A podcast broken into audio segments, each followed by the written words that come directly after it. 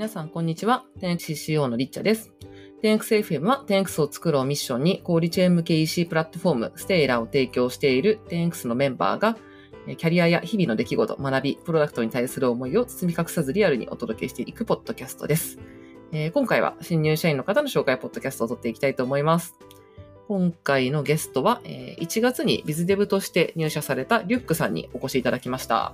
じゃあリュックさん、よろしくお願いします。はい、よろしくお願いします。じゃあ、えー、リュックさんはちょっと社内でもあだ名的にスラックでもリュックさんと呼ばれているので、えー、今回は、えー、リュックさんと呼びさせてもらいます。じゃあ最初に、えー、自己紹介を簡単にお願いできますか？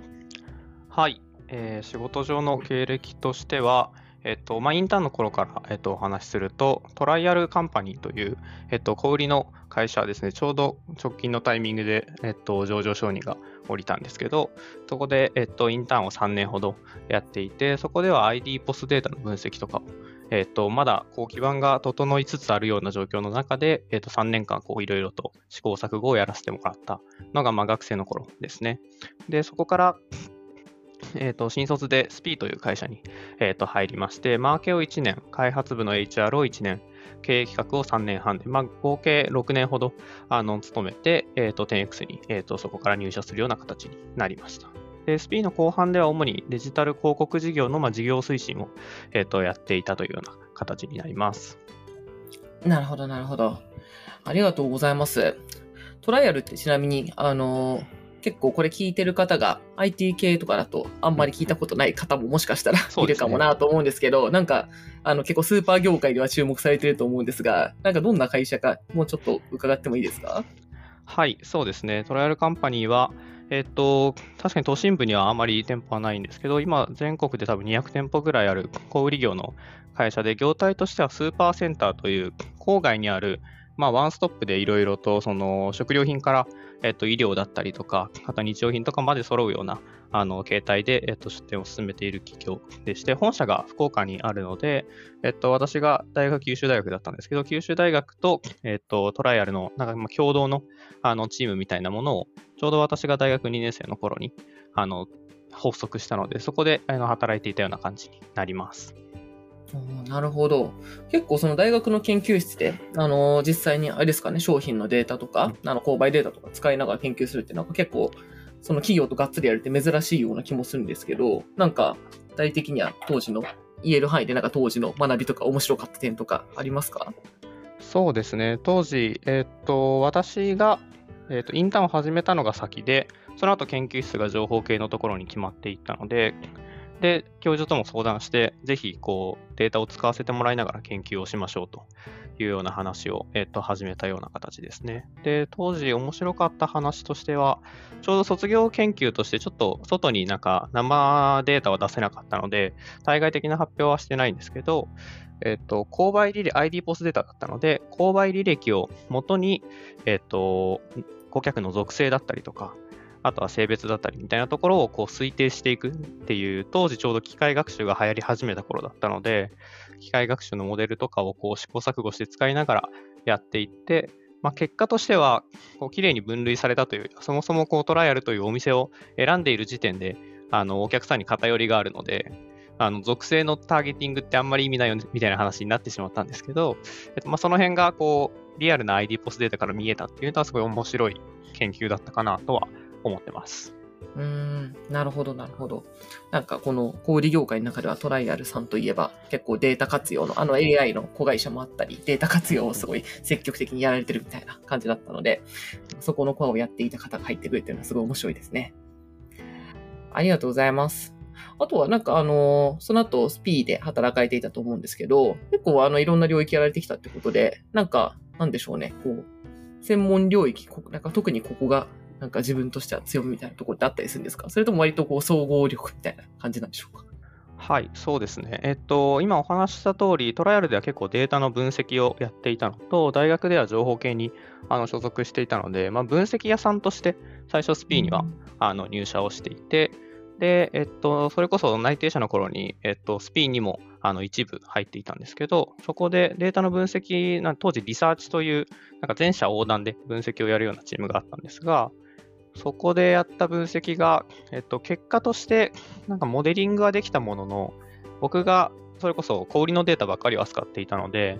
Web の知見がないがゆえに施策に結びつけられなかったみたいなところが、えっと、反省としてあって、そこからちょっと Web の現場に行きたいというような話をさせてもらって、マーケを、えっと、やったような感じですね。なので、そこから少しずつビジネス側に入っていったんですけれども、でちょっと開発部のところが若干ややこしいんですけど、えっと、まあマーケができて、で、ある程度技術的なところもあの把握できているっていうところで、やっぱりエンジニアの数って、当時からすごい、えー、と世の中全体として足りてないよねみたいな話があったので、こう来てくださった候補者の人にこううまく話をしていくっていう営業的な要素というよりは、そもそもちゃんとこう第一早期にスピーを上げてもらうっていうマーケティング的な要素が必要だよねみたいな話があって、えー、と人事やってみませんかという話をいただいて、えー、と開発部の エイチアール をやることになって、でそこから、えー、と少しずつ私もこう事業側をやりたいみたいな気持ちも出てきていたので、えーとまあ、会社としての、えーと、狙いと、えーと、私としてのキャリアの、あのー、どっちもが成り立つ形で、えーと、経営企画に移動して、そこからこう事業推進したっていう感じですね。なので、まあ、いろいろオールラウンドにやってはいたんですけど、まあ、そもそもの出自は結構データ系だったり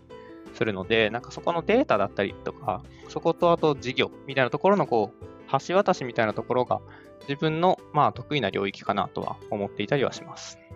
なるほどなるほど、ありがとうございます。そしたらちょっとなぜ テンエックス でやったかを伺いたいんですが、その前にちょっとオフな趣味的なところを聞くのがまだ聞いてなかったので、自己紹介に続きですね。なんか、はい、趣味とか休日はどんなことされているのか、ぜひ教えてください。はい、えー、テンエックス への転職に際してあの福岡にあの移住をしたんですけれども、福岡に来てから休日の過ごし方とかもあのドライブに行ったりとか散歩に行ったりとかすることが結構増えたなと思っています。で、元々のまあ趣味みたいなところでいくと、ずっとサッカーをしてたので、未だにフットサルをしに行ったりとか、あとはジムに行ったりとか、運動も結構するのと、一方で結構ゲームもあの私と妻ふたりともやるので、なんかお気に入りのゲームが出たら、運動をそっちのけにして、ゲームをひたすらやるみたいな生活になっていたりしますね。最近はあのー、ハリー・ポッターのゲームが出たので、ふたりでひたすらホグワーツの城を回ってました。あ、そうなんです。なんかホグワーツに入学している人が多いという噂を聞いたんですけど、うす、ね、もう卒業させていただいて、あ、早いですね。卒業じゃないか。えっとろくねん生になったんですね。おお、はい、なるほど。あの福岡に移住されたんですね、最近。はい、そうなんです。あの突然ある日。ある日突然というか、今までその テンエックス の中で福岡、九州ってあんまいなかったんですけど、なぜかいちがつにはふたり福岡の人が入社するという突然、なんか西側に重心が増えたって感じでした。福岡で今多分なんか候補者の人も福岡の人がちらほら出てきたりとかしてたりするので、こう福岡勢をね増やしていきたいという気持ちは裏目標としてあったりはしますね。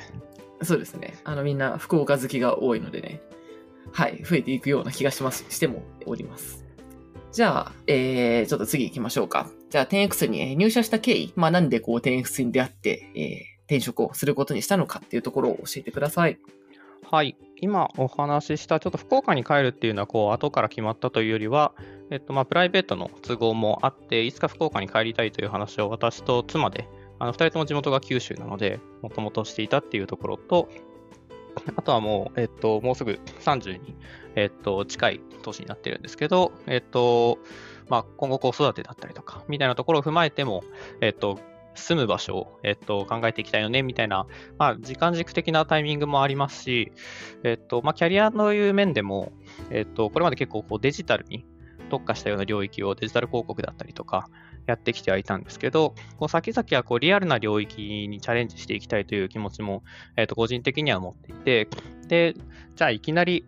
えー、と例えば本屋をやり始めますかみたいな話でいくと、というよりは、えーとまあ、人口も減っていってこう生産性がみたいな話も上がっている中で、基本的にはデジタルを下敷きに、えー、とリアルな本当にリアルでやらなきゃいけないようなあの事業の領域みたいなところを見定めて、えっと、デジタルを下敷きにした上でリアルの付加価値をきちんとこう再定義していくみたいなこうプロセスを踏んでいくことに、まあ、世の中全体としてなるだろうなと思っていたので、そこのこう適合性がありそうなあのところに行きたいっていうところの、このプライベートとキャリアの、 あの両方のところがあのきっかけになって、えーと、転職を検討し始めたっていうところ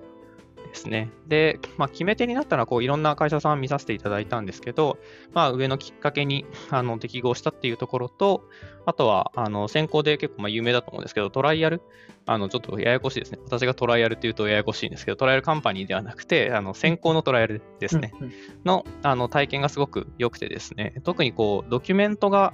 しっかりこう歴史として残ってきているみたいなところの文化と、あの自分の働き方の親和性がすごいいいなと思ったので、まあ、それと、あとはこうやっぱりトライアルカンパニーっていうその アイディー ポスのデータを分析してたみたいなところと、あとはデジタルであの事業だったりみたいなところを見てきたみたいなところの、こう自分のキャリアが一本に結構つながるタイミングだなと、えー、と思ったので、こうここで テンエックス で勝負したいなと思ったというのが、こうトータルの決め手にはなったという形ですね。なるほど、ありがとうございます。ちなみに テンエックス っていうのは以前からあの名前とか知ってたんですか？そうですね、うっすらなんとなくツイッターをロム線で見てるときに流れてきたりしてるなという感じでただそんなにその具体的に知っていたわけではなくて、どちらかというとタベリーの印象の方が強くて、あの当時のタベリーユーザーだったので僕は。あ、そうなんですね。そうなんですよ。なんであの、はい、クローズしてあ残念だなって思って、そこからあんまりこう、うんうん、多分 テンエックス という会社とは接してなかったなという感じですね。そうなんですね、うんうん、具体的にはなんか最初誰かとあれですか、面談したりとか、なんかどこから始まったんですか？ちなみにそうですね、最初はカジュアル面談を申し込みさせてもらって、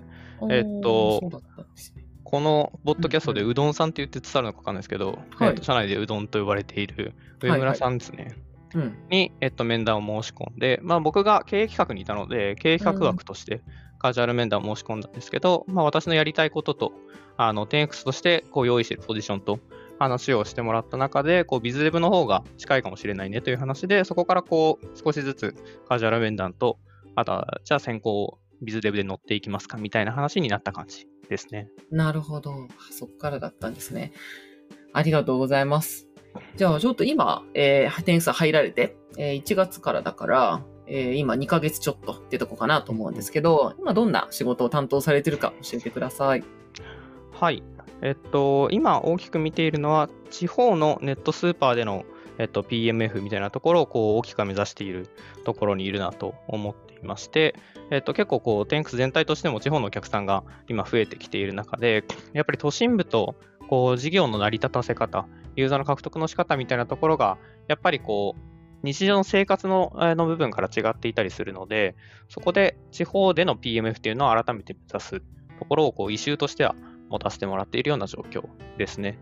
で、えっと、もう少し具体的なあのお話でいくと、えっとまあ、都心部と今お話した通り比較して人口密度が低かったりとか、あの人口の構成みたいなところも異なっているので、どういうふうにこう配送をしていくだとか、あとはこう集客をしていくみたいなところ の, このロジオペレーションみたいなところも、えっとむずえっと、都心部とはまた違う難しさがありますし、結構やっぱり車社会だったりもするので、生活のリズムだったりとか、あとはマーケットの性質みたいなところももともとから異なっていくみたいなところがあって、こうユーザーのニーズマーケットみたいなところも異なっているので、僕らとしてどういうふうにサービスを提供していくかっていうところも違うし、ユーザーがどういうサービスを求めているかっていうマーケットの部分も変わっているので、ここに対してこう改めてこうステイラーというプロダクトがどうあるべきかみたいなところと、あとは今のステイラーでどう適応していくのかみたいなところをこうBizDevとしてやっていってるような感じです。なるほどなるほど、ありがとうございます。ちなみになんかあの今までの前職の経験とかって、なんか今の仕事でどう生かされたりしてますか？そうですね、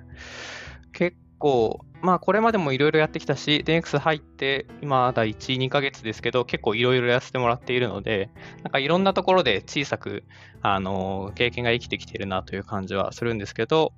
なんとなく一番こう生きてるなと思うのは、こう事業全体をあの見通すみたいな役割を持っていたので、こうバランス感覚というか、事業のボトルネックじゃないところに対して施策を打っても仕方ないみたいなところはやっぱりあるので、今ボトルネックがどこで、どこに対してこうあの打ち手を打っていかなきゃいけないんだっけみたいなところのこう全体感を捉えるみたいな癖はすごくこう生きてるなという感じはしますね。なるほど。ありがとうございます。ちなみに、あの、私、今、改めてリュックさんが入社 に, にかげつちょいと聞いて、ちょっとビビってたんですけど、結構その間、何回か一緒に仕事でご一緒させてもらうことだったんですけど、ね、推進力半端ないですよね。ありがとうございます。そうです。なんか、推進力は、そんなにこう、これまで、どっちかというと、こう、裏方というか、事業全体を見る側だったので、自分が発揮することはなかったんですけど、でそれを発揮する場を求めてたっていうのも一方ではあって、こう 社, 社会との接触だったりとか、そこはこう自分がこう歩いてきたキャリアとしても、まあ、営業だったり接触みたいなところか、その人を巻き込んで進めきるみたいなところが、あの弱いなという認識があったので、意識して強めている感覚があるんで、そう言っていただけるのはとてもありがたいですね。うんうん、あ、そうだったんですね。なるほど。なんかあのちょっとこの前、どこまでこの前あの 某, 某地方のスーパーに行って、そこでもう本当にブースを出して、はい、あのそうですね、スーパー使いませんかってこうあの呼び込む頼むみたいなのを、うんうん、まあ、何人かでやってきて、リュックさんと私も行ってきたんですけど、なんかそれのこうプランから、あと終わった後にまあすごいいろんな示唆が出てくるんですけど、それのまとめてアクションに落とすってとこがなんかすごい華麗にまとまっていったんで関係者も多いところなんかまとめるのすごいなってちょっと傍から思ってたんですが、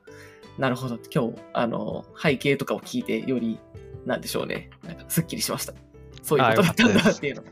あ、すごいあれは楽しかったですね。楽しかったですね。なんかやっぱお客様の声を、うん、なんか何人かで行って、みんなで同時にこういろんな情報を摂取、同じステージに立ってるっていうんですかね、うん、同じ情報を摂取して同じステージに立って何やんなきゃねっていうのが結構合意形成しやすかったんで良かったですね。そうですね。やっぱりああいう場があるのが、リアルが掛け合わさってる領域で事業をやる良さだなというか、面白さだなと思っているので、やっぱデジタルに閉じると全くそういうユーザーと接する機会がないってことはないんですけど、やっぱりこうデジタルネイティブな人と基本的には接することになるんで、拡張をこうどうしていくかみたいなところは、ああいうこう実店舗に行ってひたすらお客さんと話すみたいな場を設けることによって、こう解像度が上がっていくみたいなのは楽しい、えー、とアクションとしてありますね。うん、確かに確かに。ありがとうございます。ちなみにこういろいろあのリュックさんって今までの話でもこうスキルを身につけつつ、こう弱いところを補強しつつって考えられてると思うんですけど、なんか今後その テンエックス の仕事でもいいですし、まあ個人的なテーマみたいなのでもいいですし、なんかこういうことにチャレンジしたいとか、将来的にこういうことができるようになりたいとか、そういうのはあったりするんですか？はい、そうですね。なんか将来的にはえっとまあちらっとお話しした通り、なんかリアルな領域にあの別途していきたいみたいな漠然とした気持ちは個人的には持っていて、で、まあ、短期的にはそのリアルな事業をやっていくってなると、どうしてもこうデジタルで完結するよりもあの動きがあの必然的に重たくなっていったりとか、これはこう重たいのがあのいい悪いというよりは、もうそういう実物があるがゆえに時間がかかってしまうっていうあの性質のものだと思ってるんですけど、まあ、そういうこうリアルな事業をやっていく上でのうんと肌感だったりとか手触り感を身につけたいなと短期的には思っていますね。で、長期的にはこう何て言うんですかね、今リアルな世界で生きなくてもいいように世の中はなってきていると思っていて、なんかもともとだとリアルな世界はどちらかというと所与で、なんかそこでなんとか生きていかなきゃいけないっていうようなこう逃れられないものだったんですけど、だんだんとこうデジタルがあの浸透していく中で、リアルな世界をあえて選んでもらわなきゃいけなくなっていくだろうなと思っていて、で個人的にはそのリアルな世界での体験だったりとかが好きだったりするので、なんかそういう例えば本屋さんだったりとか、なんかそういうものをきちんと世の中に残していくためにデジタルをきちんと活用して、でその上でリアルな価値を、うん、と改めて見直していくみたいな、うん、プロセスの中にこう入っていけると、個人的なこう人生のテーマとしては面白いなと思っているので、なんかそこを見据えて動いていきたいなという気持ちはありますね。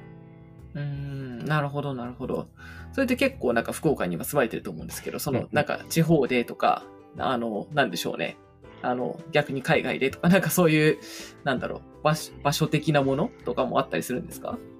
そうですね。なんか福岡とか、福岡にが好きなのは、あのー、山とか海にこうすごくアクセスが良くて、そういうさっき話したようなリアルな体験みたいなものにこう簡単に、あのー、アクセスできる部分が好きだったりするんですけど、まあ、根源的には近いものがあるかもしれないですね。なんかそういうのを大事にすることがなんか人生の豊かさだなとも思っているので、これはなんか人によると思うんですけど、まあ、個人的にはそういうふうに思っているので、そこに対しそういうものをこう布教していきたいという気持ちもあるし、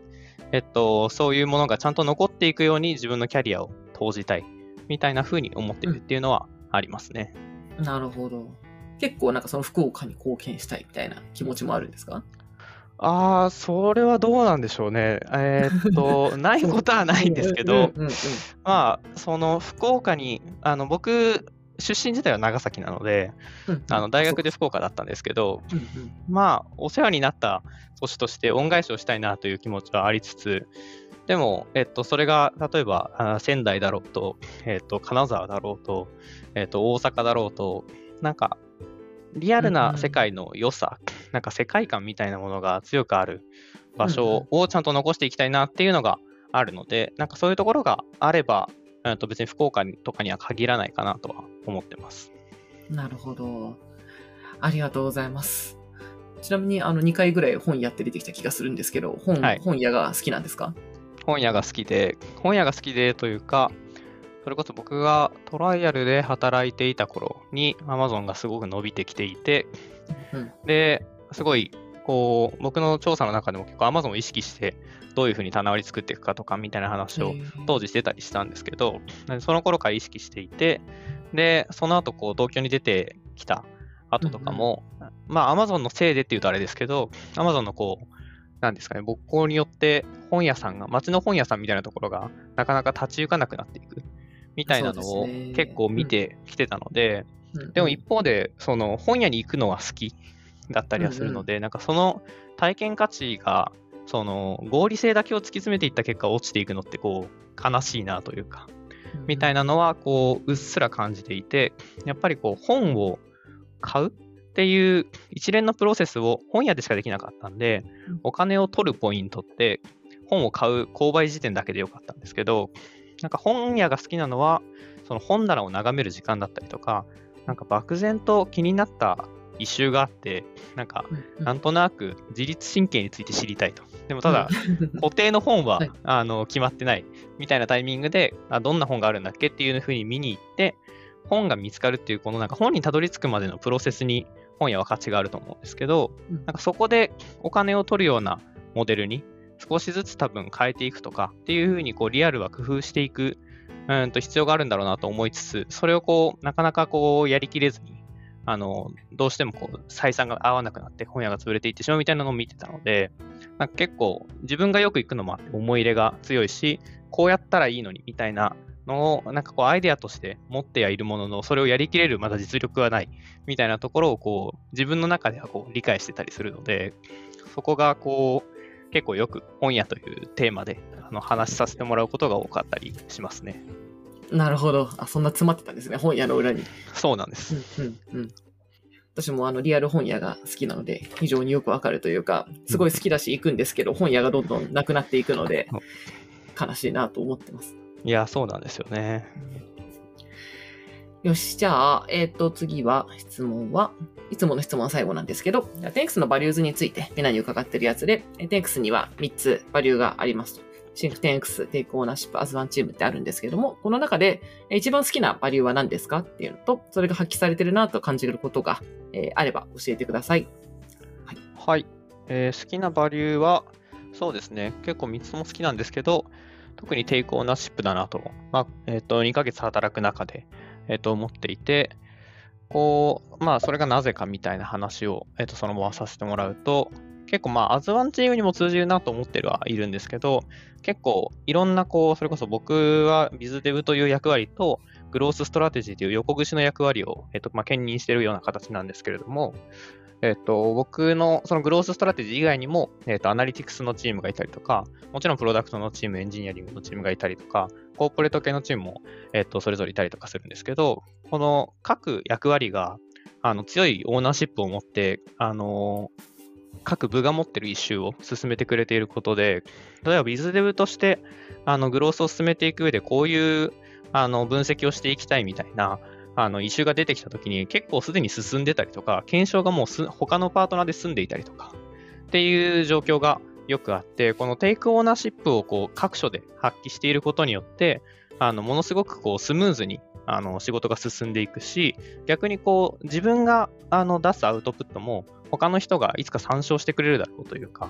そのテイクオーナーシップのなんかこう連鎖みたいなものがあの実際発生しているのをあの感じるし、自分もこうひしひしとなんかそうしなきゃいけないなというふうにあの感じているので、そこがこう好きな文化だなと思っています。なるほど、オーナーシップの応酬発生している。確かにそれは結構いろんなシーンで見ますね。そうですね。うんうんうん。ありがとうございます。じゃあ今日は、えー、かなりいっぱい聞けたと思うので、ちょっと最後、えー、エンディングをですね、今まで逆質問コーナーをやってたんですけど、少しリニューアルしたので、今日からニューエンディングでやっていこうと思います。はい。というわけで、エンディングコーナーになったんですが、えー、今度からおすすめの一冊というコーナーを始めまして、えー、このポッドキャストにゲストに来ていただいた方、あの新入社員紹介もそうですし、その他の回でも、えー、各ポッドキャストで最後に、えー、登壇、ゲストの方におすすめの一冊を聞いていこうと思います。というわけで、じゃあトップバッター記念栄えある一人目がリュックさんなんですけども、じゃあリュックさんの、えー、おすすめの一冊を最後に教えてください。はい。光栄な一番手を、えー、とやらせていただけるということで、あのお気に入りの本を持ってきたんですけど、えーとですね、タイトルが初めて考える時のようにというタイトルで、えーと、野谷茂樹さんという、えーと、東京大学の哲学の教授の方ですねが書いている本で、この著者の本が僕は結構好きなんですけど、結構すごいカジュアルに考えるってなんだっけみたいな、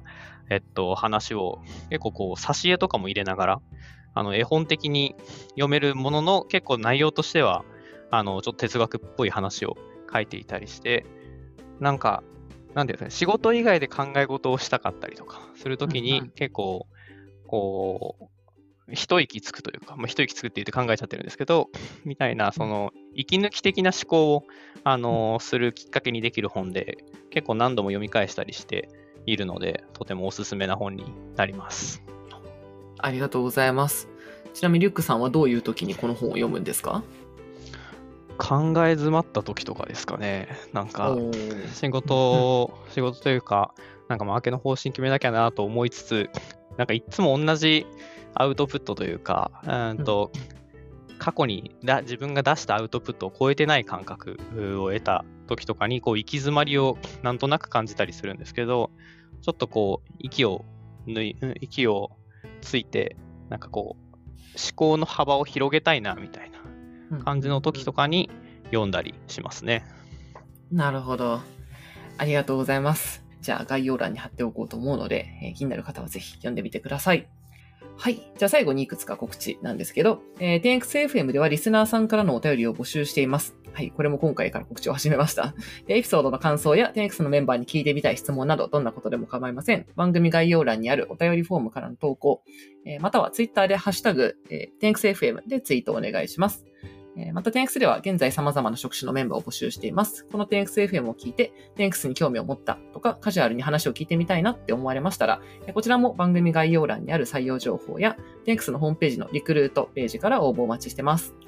最後に Spotify、Applecast などお聞きのポッドキャストアプリで、えー、ぜひ番組のフォローをお忘れなく、最新エピソード配信時にお知らせが届いたり、過去エピソードの再生済みとか未再生が一目でわかるようになって大変便利です。はい。じゃあ、ポッドキャストらしいエンディングを今回から入れていくことになりました。じゃあ、はい。えー、今回は、えー、いちがつに BizDev として入社されたリュックさんの、えー、新入社、新入社員紹介ゲスト会でした。じゃあ、リュックさんありがとうございました。ありがとうございました。